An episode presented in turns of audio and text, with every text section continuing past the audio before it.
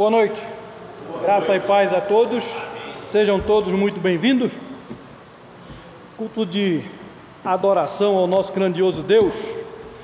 O título dessa mensagem hoje está como A luz no mundo, tá?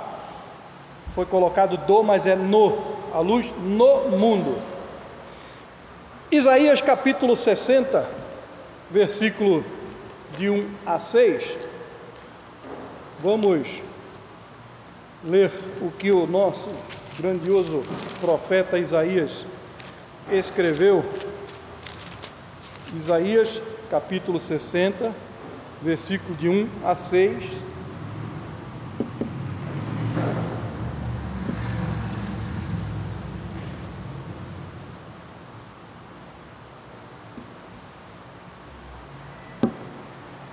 Aqui nós temos a prática de ficar em pé na hora da leitura da, da palavra de Deus. diz assim: até a palavra já, é, já diz, né?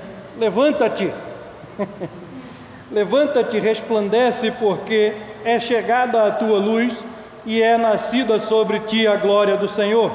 Pois eis que as trevas cobrirão a terra e a escuridão os povos, mas sobre ti o Senhor virá surgindo e a sua glória se verá sobre ti.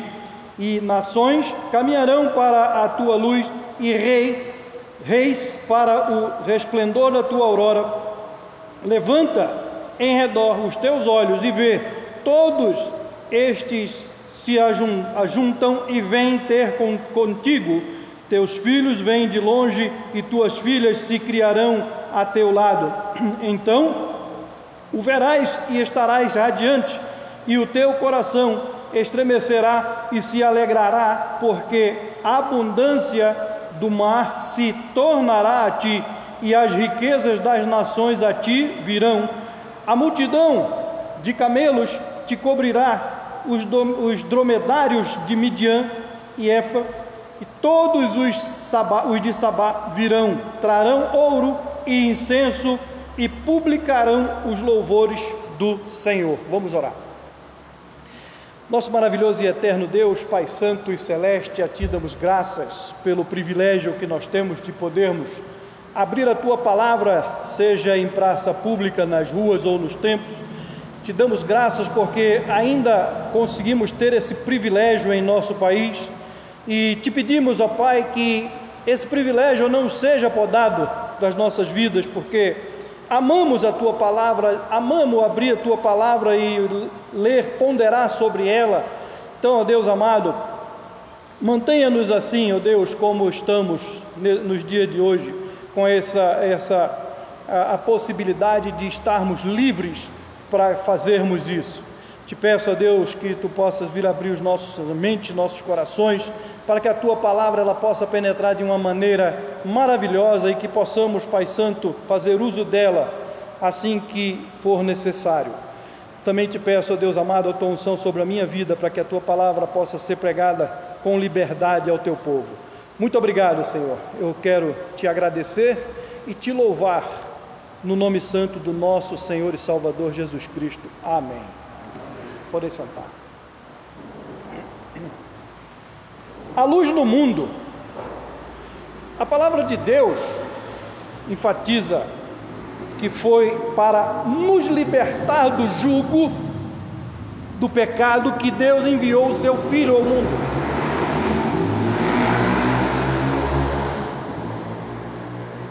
De vez em quando temos que fazer uma pausa para o barulho passar, né? Mas Deus nos enviou o seu Filho ao mundo para nos libertar do jugo do pecado do mundo, né? E para morrer em nosso lugar. A palavra de Deus é clara quando nos diz isso, né? Então, muitas vezes, quando nós falamos da vinda de Cristo, nós também falamos sobre a sua morte, porque Jesus ele veio na intenção e no intuito de cumprir o ministério que ele tinha entre os homens, o ministério que Deus deu a ele de morrer pela humanidade. É? Então, muitas vezes, as pessoas falam assim: Poxa, mas não é Natal, por que está pregando? Prega o nascimento, mas prega também a morte de Cristo, porque um é atrelado ao outro. Se Jesus não nascesse, ele não podia ter morrido pelo nosso pecado, não é? Mas Jesus nasceu e morreu pelo nosso pecado. E por isso então é que Deus ele reservou tanto espaço em sua palavra sobre esse assunto tão importante, o assunto do nascimento e o assunto da morte do Senhor Jesus Cristo. Isaías, o profeta messiânico, ele teve visões do Filho de Deus que ia nascer na terra e o viu como a luz, vida e estabilidade para um mundo. Há mais de 700 anos antes de Cristo, o profeta Isaías anunciou ao mundo a chegada daquele que iria transformar a vida da humanidade com os seus ensinamentos e com o seu exemplo de vida. O pouco tempo que Jesus viveu entre os homens, ele ensinou e deu exemplo de vida que as pessoas ficam boquiabertos quando pensam no tanto que Jesus fez com 33 anos de vida neste mundo. Muitas vezes, vamos dizer, eu com 60 anos não consegui fazer ou, ou, a metade do que Jesus fez neste mundo. Não é verdade? A gente pensa, imagina, puxa vida, o quanto Jesus fez e o quanto eu já fiz. Nada, nada, em vista do que Jesus fez. Oh, glória que esse motor não funda, né? A primeira parte da, da mensagem hoje está intitulada como O Cristo, a luz. Versículo 1 ao versículo 3, Isaías diz assim: Levanta-te, resplandece, porque é chegada a tua luz, e é nascida sobre ti a glória do Senhor, pois eis que as trevas cobrirão a terra e a escuridão os povos, mas sobre ti o Senhor virá surgindo e a sua glória se verá sobre ti. E nações caminharão para a luz, para a tua luz, e reis para o resplendor da tua aurora. Isaías ele viu o Messias como a luz que resplandece do céu na terra, luz que resplandece para alumiar o mundo, especialmente para as pessoas que estão sendo castigadas pela escuridão e pela angústia. Deus prometeu a luz redentora de Sua glória, gloriosa presença a luz redentora do Senhor de Sua gloriosa presença. Jesus Cristo, Messias, Deus na terra, representando o Senhor. Jesus, o Deus encarnado, entre os homens. A luz do Senhor resplandecendo entre os homens, entre as pessoas que viviam em trevas. Essa promessa messiânica dada a Sião e para toda a humanidade, ela foi recontada por Simeão na apresentação do Senhor Jesus Cristo no templo. Vamos lá para Lucas capítulo 2, versículo 28. Lucas capítulo 2, versículo 28.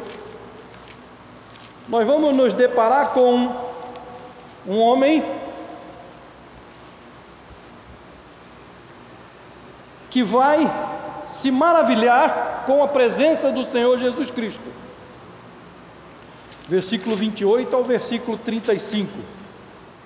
Lucas 2, 28 a 35. Ele diz assim: ó, Simeão o tomou em seus braços e o louvou, louvou a Deus e disse: Agora, Senhor, Agora, Senhor, despedes em paz o teu servo, segundo a tua palavra, pois os meus olhos já viram a tua salvação, a qual tu preparaste antes ante a face de todos os povos, luz para a revelação do, aos gentios e para a glória do teu povo Israel. Enquanto isso, seu pai e sua mãe se admiravam das coisas que dele se diziam.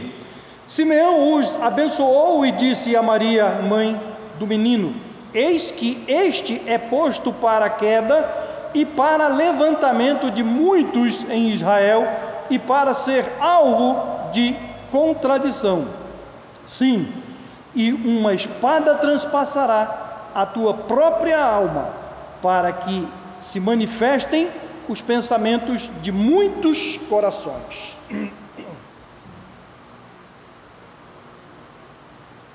Ok, me virei para ver a tradução aqui, porque hoje eu estou novamente com a tradução da semana passada. O nascimento de qualquer criança é uma ocasião de alegria, mas o nascimento do Filho Santo de Deus foi o início de um cumprimento de todas as nossas expectativas humanas. A gente pode imaginar quando aqueles que são pais quando nossos filhos estavam para nascer, a expectativa que nós tínhamos de ver aquela criança, a expectativa de ter aquela, aquela criança em nossos braços, eu imagino que essa expectativa, o irmão está vivendo ela hoje, né? irmão Kelsey e irmã Lila, vivendo essa expectativa de ter essa criança, ter o Apolo em seus braços. Simeão vivia nessa expectativa porque Deus havia dito para ele: Olha, você só vai morrer quando você vê a minha salvação. E foi isso que ele disse. Ele levantou o Senhor Jesus nos braços e disse: Agora, Senhor, pode despedir o teu servo em paz, pois os meus olhos já viram a tua salvação.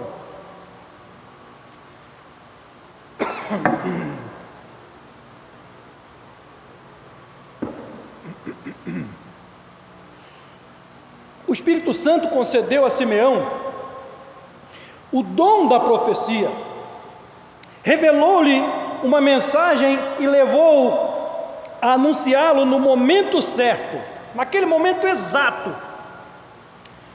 Deus direcionou certamente José e Maria a chegarem no templo naquele dia, da mesma forma como ele direcionou Simeão para que eles se encontrassem e para que Simeão pudesse ver o cumprimento da promessa que Deus havia feito a ele.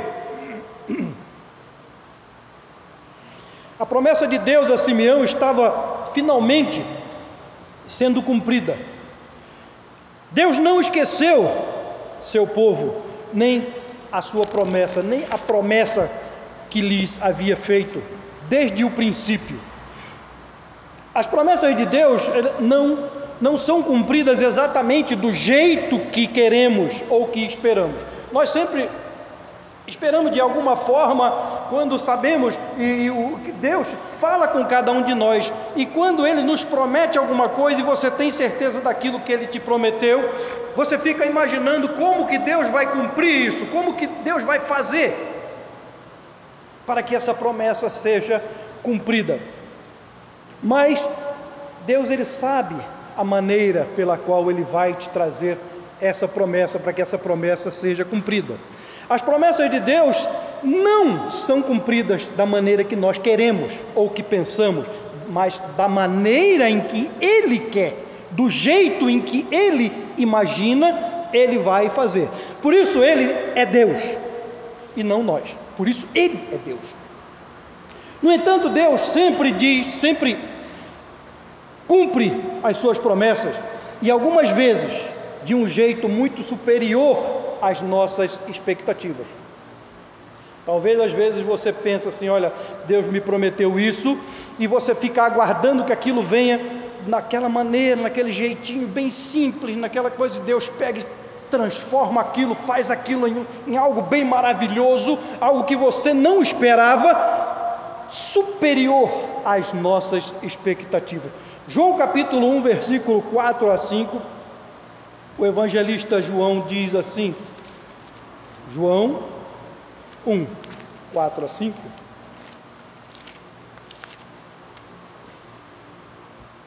Nele estava a vida, e a vida era a luz dos homens. A luz resplandece nas trevas, e as trevas não prevaleceram contra ela.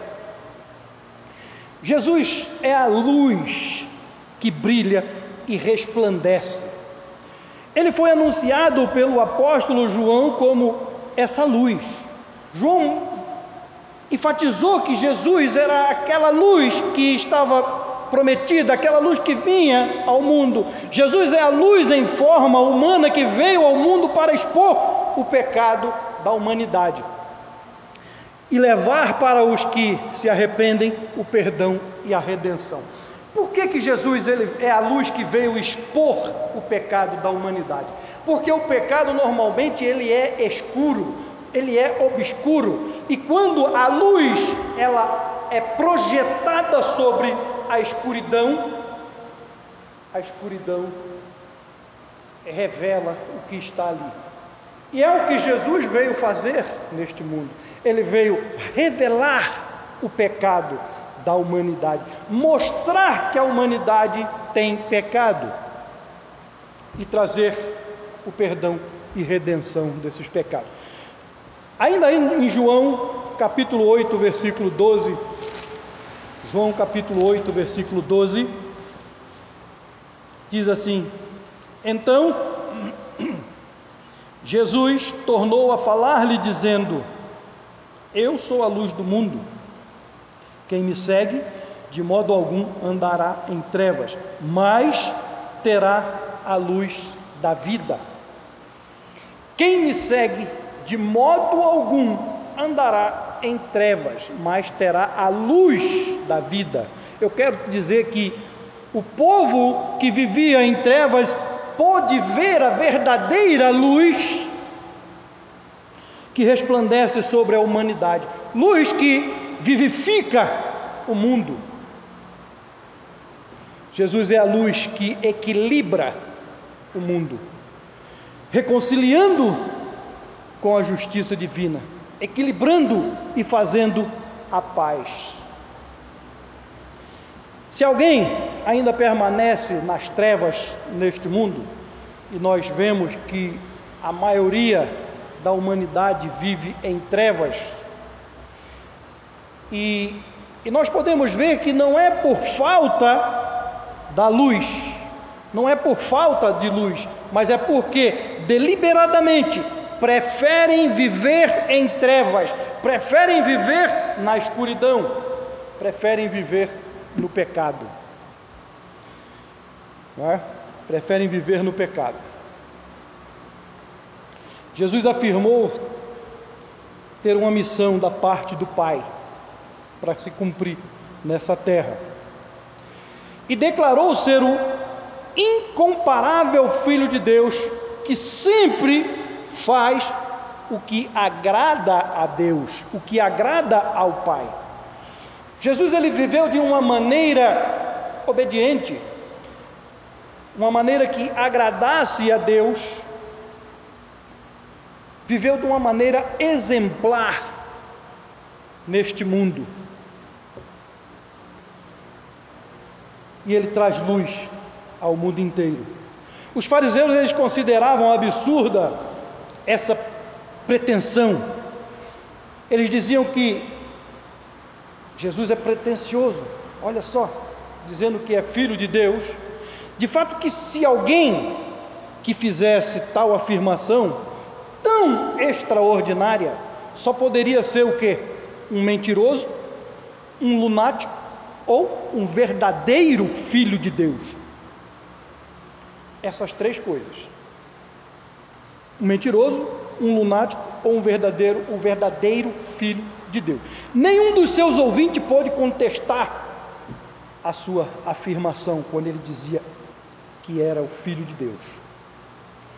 Nenhum deles podia contestar essa afirmação. Pelo contrário, muitos creram nele. Muitos creram nele. As maravilhas que Jesus fazia no meio do povo não deixavam margens para que alguém pudesse duvidar da sua divindade. A não ser os que, por sua própria conta, realmente não quisessem ou não queriam crer no que seus olhos viam. Porque Jesus, enquanto teve nesse mundo cumprindo o seu ministério, ele fazia maravilhas, ele fazia milagres que maravilhavam muitas pessoas. Mas também tinham muitos daqueles que estavam ali que ainda dizia que aquilo ali era obra do diabo, era obra do demônio. Não queriam crer, não acreditavam nas maravilhas Jesus, que Jesus fazia. Eu quero te dizer que Jesus nasceu, a luz veio ao mundo para dissipar as trevas e iluminar o caminho que conduz ao céu. As fontes de luz que são produzidas pelos homens, nós produzimos fonte de luz, porque nós somos seres inteligentes, nós estudamos, nós desenvolvemos tecnologias. Então, as fontes de luz que nós produzimos, os seres humanos produzem, como a energia elétrica vindo das águas, das cachoeiras, dos rios, as fotovoltaicas, que hoje é o auge da energia, né? a energia solar, a fotovoltaica, ou a eólica, que são produzidas através do vento, naquelas pás imensas que tem muitas no Nordeste. Essas energias um dia acabarão. Essas energias, elas são finitas, elas acabarão, mas a luz que vem de Jesus, essa nunca acabará. Nunca acabará. A luz de Jesus é eterna e só ela iluminará a cidade santa que há de descer do céu, a nova Jerusalém. Amém ou não? a Nova Jerusalém. Segunda parte, o Cristo, a vida.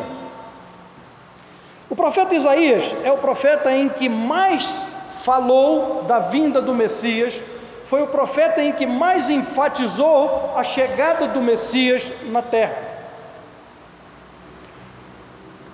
Ele viu o Messias como a vida que regenera os que estão mortos no pecado. Eles vão se iluminando com a aurora, como a aurora, levantando-se radiantes de alegria e vida plena. O versículo 4 e o versículo 5 de Isaías 60 vai dizer assim: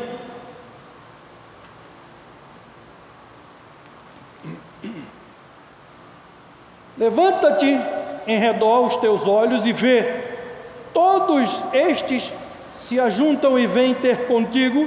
Teus filhos vêm de longe, e tuas filhas se criarão a teu lado. Então o verás e estarás radiante, e o teu coração estremecerá e se alegrará, porque a abundância do mar se tornará a ti, e as riquezas das nações a ti virão. As nações elas partilharão das bênçãos do reino milenar. A verdade virá para as nações através da pregação do Evangelho de Cristo. A palavra de Deus nos diz que Jesus é o autor da vida. Ele preserva a vida dos que nele crê.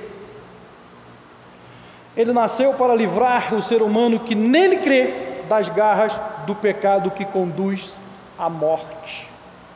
O pecado, ele conduz a humanidade para a perdição, conduz a humanidade para a morte. João capítulo 10, versículo 10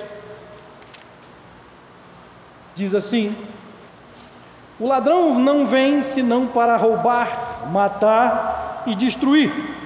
Eu vim para que tenham vida e a tenham em abundância.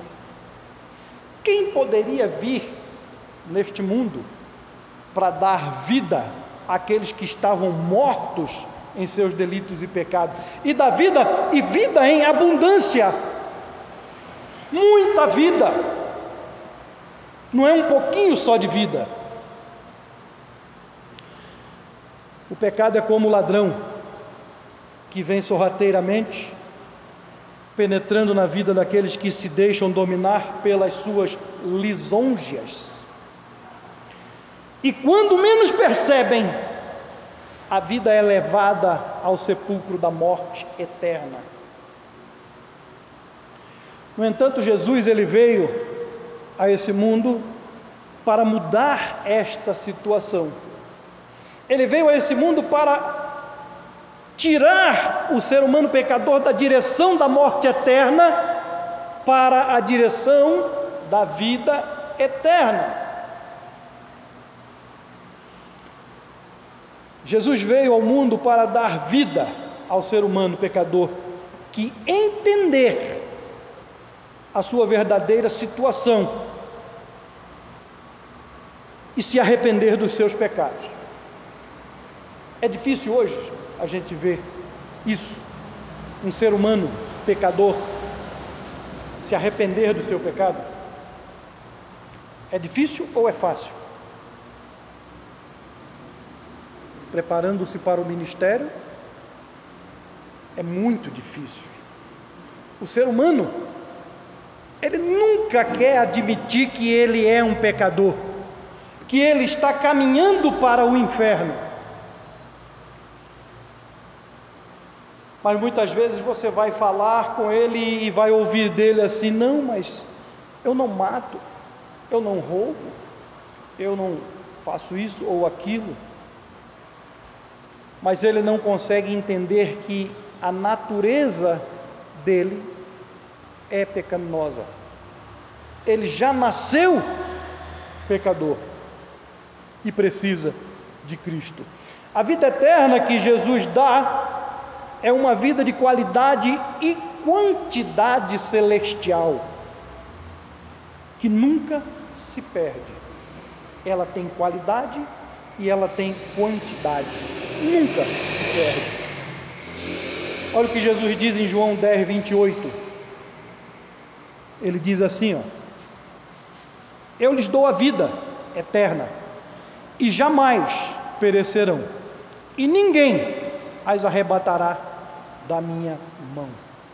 Muitas vezes você vê em, em, em determinadas denominações pessoas ah, levantando a mão quando há o apelo e aquele já é crente, mas levanta a mão, por que, que você levantou a mão? Ah, porque eu pequei, eu perdi a salvação. Eu perdi a salvação. João 10, 28 está mostrando aqui para você que a salvação você não perde. Se o crente genuíno pecou, 1 João 1 e 9 diz que se confessar os nossos pecados, Ele é fiel e justo para perdoar e purificar de toda injustiça. O crente não perde a salvação.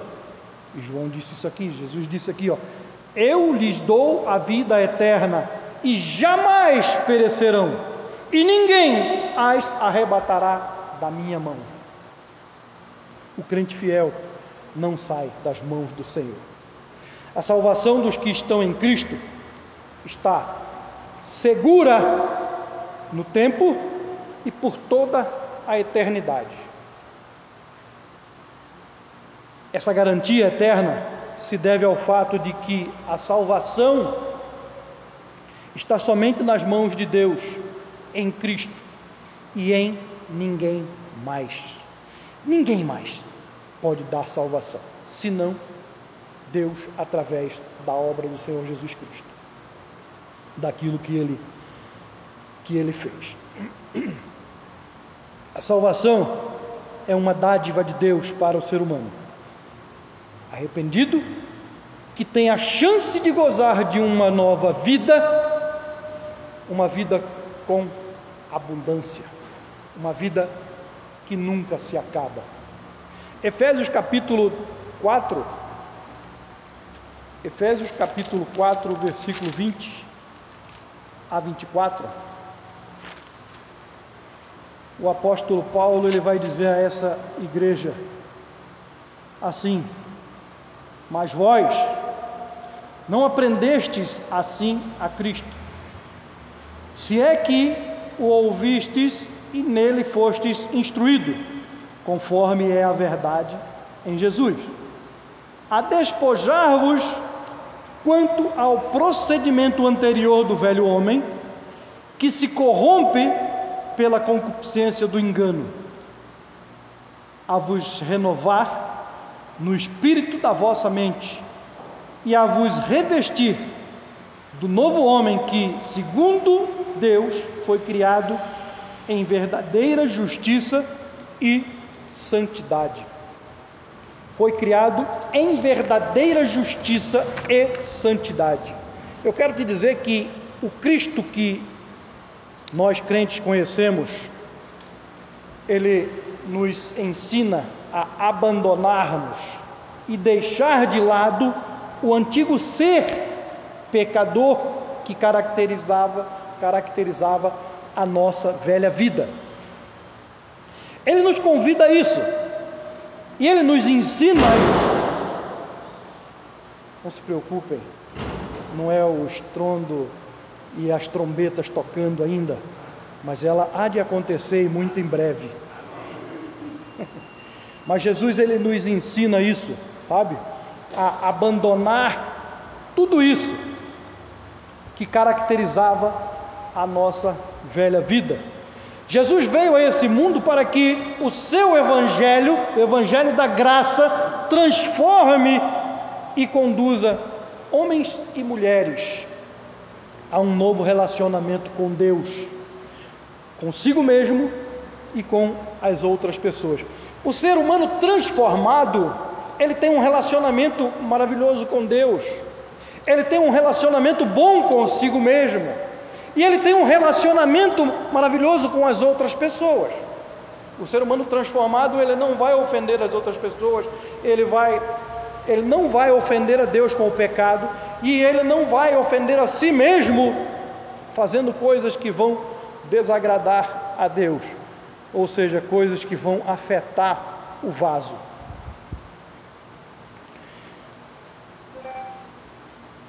O Evangelho cria uma nova igualdade entre as pessoas regeneradas, baseando baseado na nova personalidade em Cristo.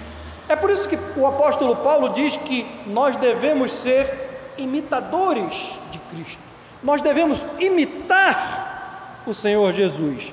Imitar de que maneira? O ser do Senhor Jesus. O como ele se comportava, o exemplo que ele deu para cada um de nós.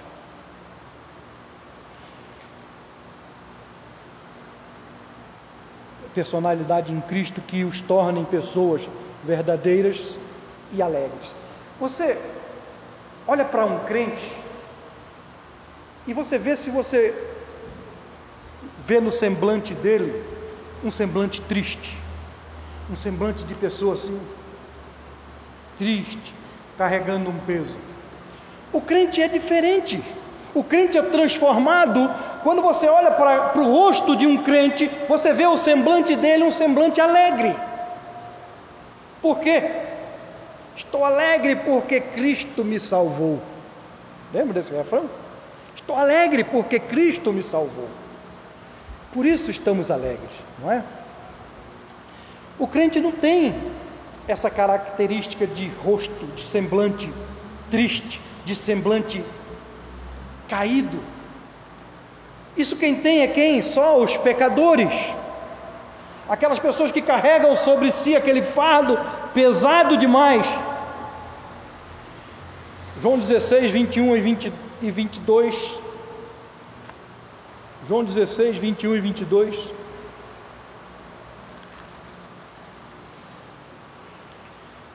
Olha o exemplo que Jesus nos dá aqui, ó. Ele diz assim, ó: A mulher quando está para dar à luz, você vai observar isso, Kelson, na Lila. A mulher quando está para dar à luz, ela sente tristeza porque é chegada a sua hora. Observe bem ela, viu? Que você vai ver isso. Porque é chegada a sua hora, mas depois de ter dado a luz a criança, já não se lembra da aflição pelo gozo de haver um homem nascido no mundo. Assim também, vós agora na verdade tendes tristeza, mas eu vos tornarei a ver, e alegrar-se-á o vosso coração, e a vossa alegria ninguém vô-la tirará. Ninguém. Ninguém tira essa alegria do crente. O mundo ele não pode dar nem tirar a alegria que somente Cristo nos dá. Somente Cristo nos dá essa alegria. E essa alegria nos vem quando estamos em comunhão com Cristo. Porque se você vê um crente com o semblante triste, é porque ele está carregando em si um pecado não confessado. Ele está carregando em si, em seu rosto, pecado não confessado. Mas quando esse pecado ele é confessado, a alegria volta. E você vê o semblante daquele crente alegre. Você não vê o semblante de um crente carrancudo. A irmã Márcia chegou ali agora, quando na entrada eu olhei para ela, assim, ela estava assim. Ó, oh, que cara de brava. Ela, não, pastor, brava não, não tá. né, já veio rindo. Aí você vê que o semblante da pessoa muda completamente. Mas por quê? Porque ela já vinha ali subindo aquela escada ali, subindo aquela rampa, aí já vinha, fechou o rosto. Ai, canseiro, né? Vamos botar uma escada rolante ali para a gente subir.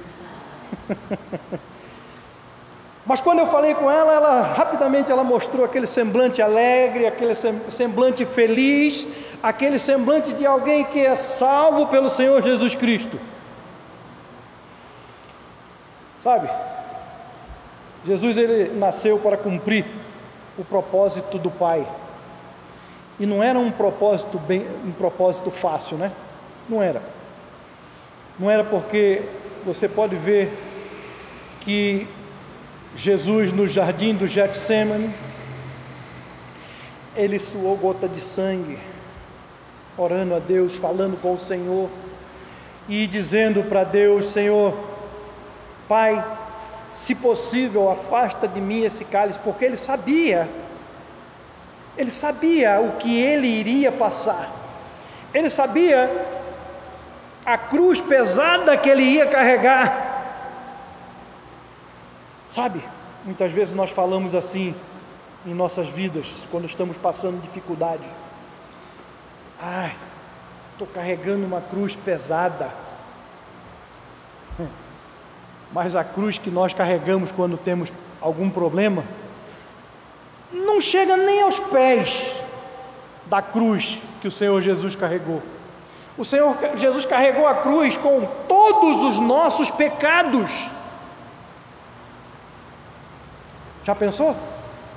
Imagina agora os nossos pecados sendo um homenzinho pendurado ali naquela cruz ou em cima da cruz do Senhor Jesus e ele com aquela cruz nas costas carregando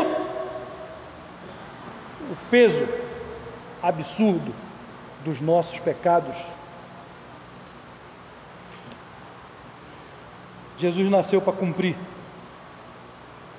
essa promessa do Senhor.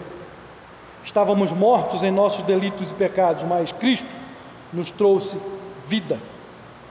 E o interessante é que a Bíblia nos diz que Cristo nos trouxe vida e vida em abundância, muita vida, vida de qualidade.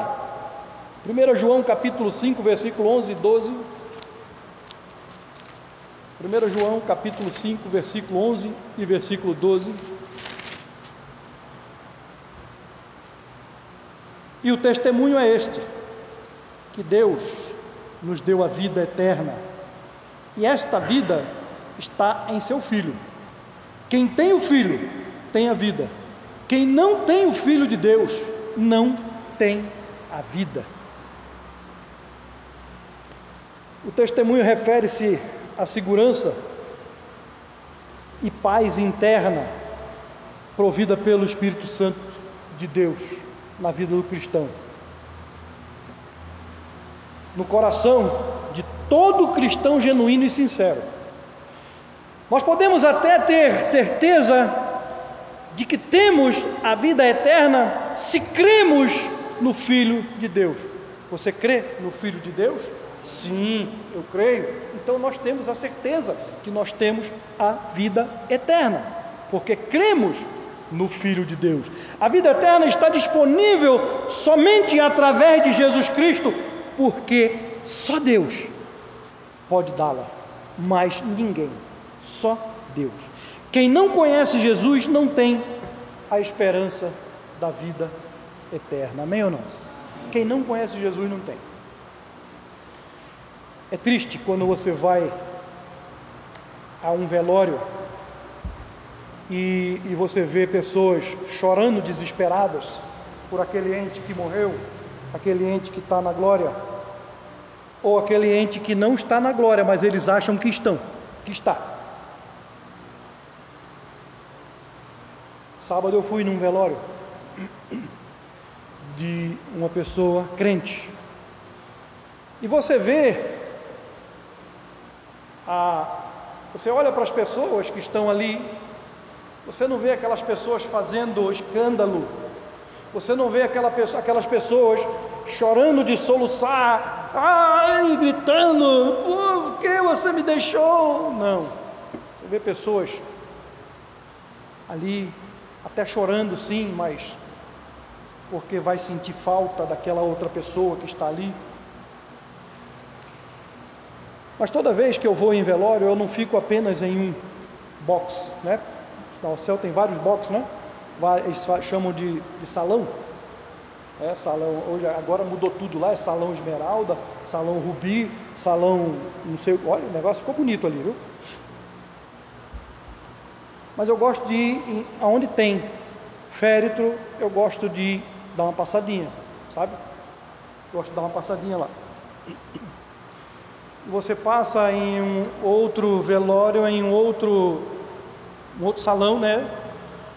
Com pessoas que não são crentes, e você vê o desespero daquelas pessoas ali chorando, o desespero daquelas pessoas pela perda daquela pessoa, sabe? É triste ver pessoas caminhando para o inferno. Eu chego com a Bíblia debaixo do braço. Se alguém me pedir para trazer uma mensagem, eu trago. Se não me pedir, eu vou respeitar, né? Porque a gente não sabe o que as pessoas que estão ali pensam. Mas é difícil você ver quem não conhece Jesus, aquelas pessoas que não têm esperança de um futuro de uma vida eterna. Terceira parte, o Cristo, a estabilidade. Isaías capítulo 60, o versículo 6, ele vai dizer assim: Isaías capítulo 60, versículo 6, o último versículo que nós lemos.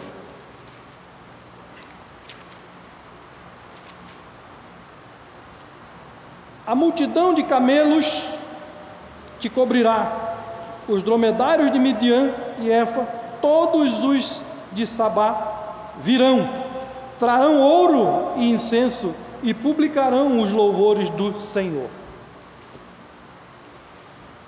Jesus ele nasceu, morreu na cruz para cumprir os planos de Deus.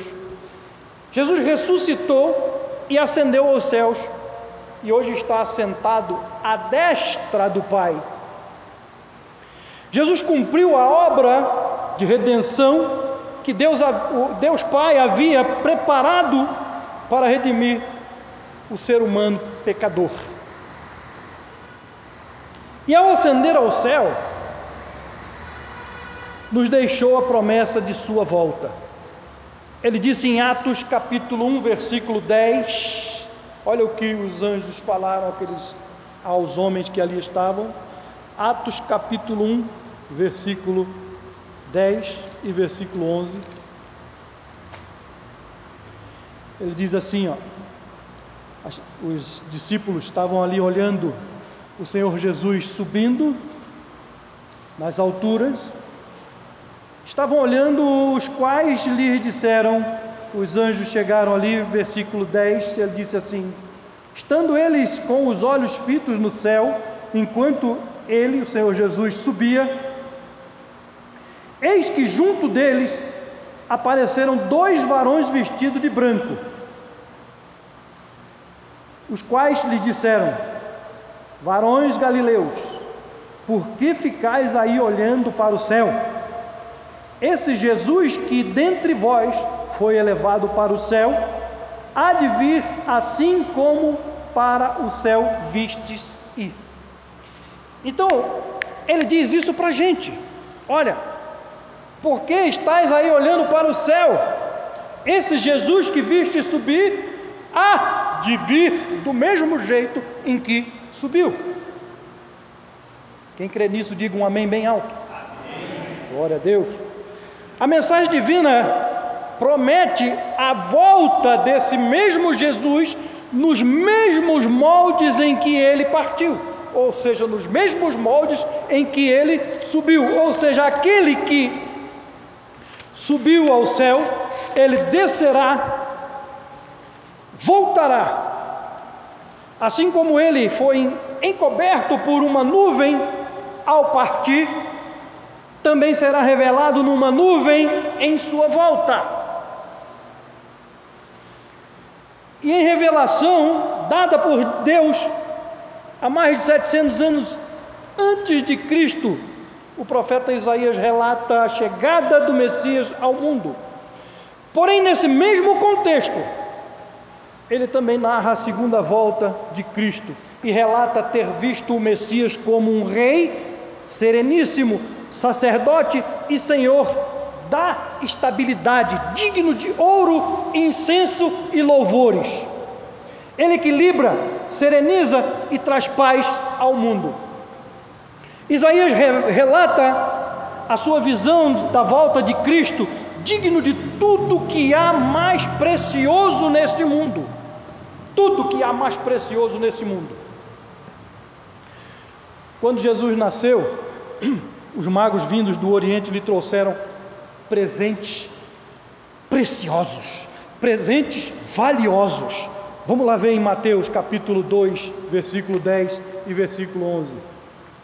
Mateus capítulo 2, versículo 10 e versículo 11.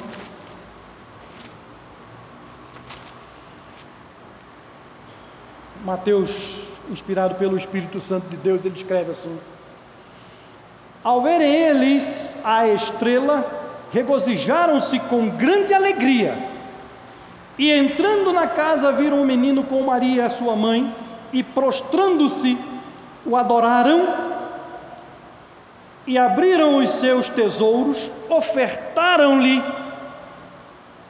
dádivas, ouro, incenso mirra, as coisas mais preciosas: ouro, incenso e mirra. Os magos eles expressaram ali com os seus presentes o respeito pelo menino Jesus, a quem adoraram com alegria. Da mesma forma será em sua volta na visão de Isaías, ele cita que as cidades de Midian, Efa e Sabá, que são todas as associadas ao deserto da Arábia, os antigos inimigos de Israel, agora se curvarão diante do rei e trabalharão para o rei. Você imagina o que é isso? O reconhecimento de Jesus pelaquele povo que era inimigo de Israel, se prostrando diante do rei, adorando. Eu quero te dizer que, assim como os magos expressaram respeito pelo menino nascido, os povos que anteriormente eram inimigos do povo de Deus, da mesma forma expressarão o seu respeito, lhe trazendo todas as riquezas existentes, quando do seu governo milenar, na sua segunda vinda ao mundo. No entanto, o Evangelho dá hoje ao ser humano pecador a oportunidade dele entregar a Cristo o que ele tem de mais precioso a sua vida. O que o ser humano tem de mais precioso senão a própria vida? Todo o ouro que eu tenho guardado no banco vale mais do que a minha vida? Todo euro que você tem guardado no banco vale mais do que a sua vida? Não. E o que é mais precioso, então, nós entregamos a Cristo a nossa vida. Ele é o dono. Ele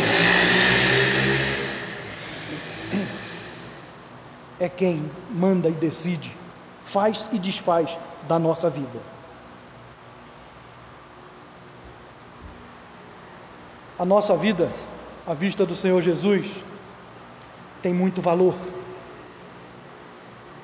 Tem muito valor, tem maior valor do que todo o ouro do mundo. A vida do ser humano é preciosíssima para Deus. E por isso, Ele não mediu esforços para nos resgatar do poder do pecado, que estava destruindo a sua mais valiosa obra. Obra essa, feito a sua imagem e semelhança. O pecado estava destruindo. Deus em Cristo se fez carne para que o ser humano pudesse ter vida. Pudesse ter vida. Coloca o versículo 6 de Isaías 9 aí para mim.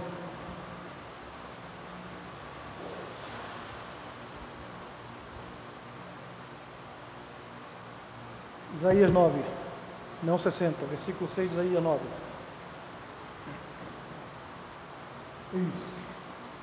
Porque o menino nos nasceu, um filho se vos deu, e o principado estará sobre os seus ombros e se chamará o seu nome maravilhoso, conselheiro, Deus forte, Pai da eternidade, príncipe da paz.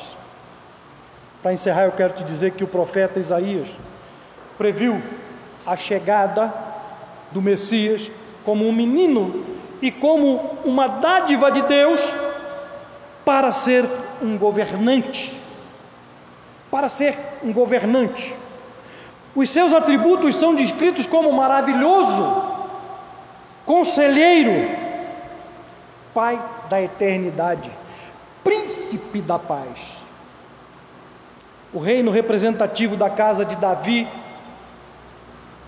durante o período do Antigo Testamento, deu à luz, no tempo, a esperança de um reino messiânico. Essa esperança olhava para um futuro rei que traria o reino de Deus e a redenção para a humanidade. João capítulo 6, versículo, versículo 40. João capítulo 6, versículo 40.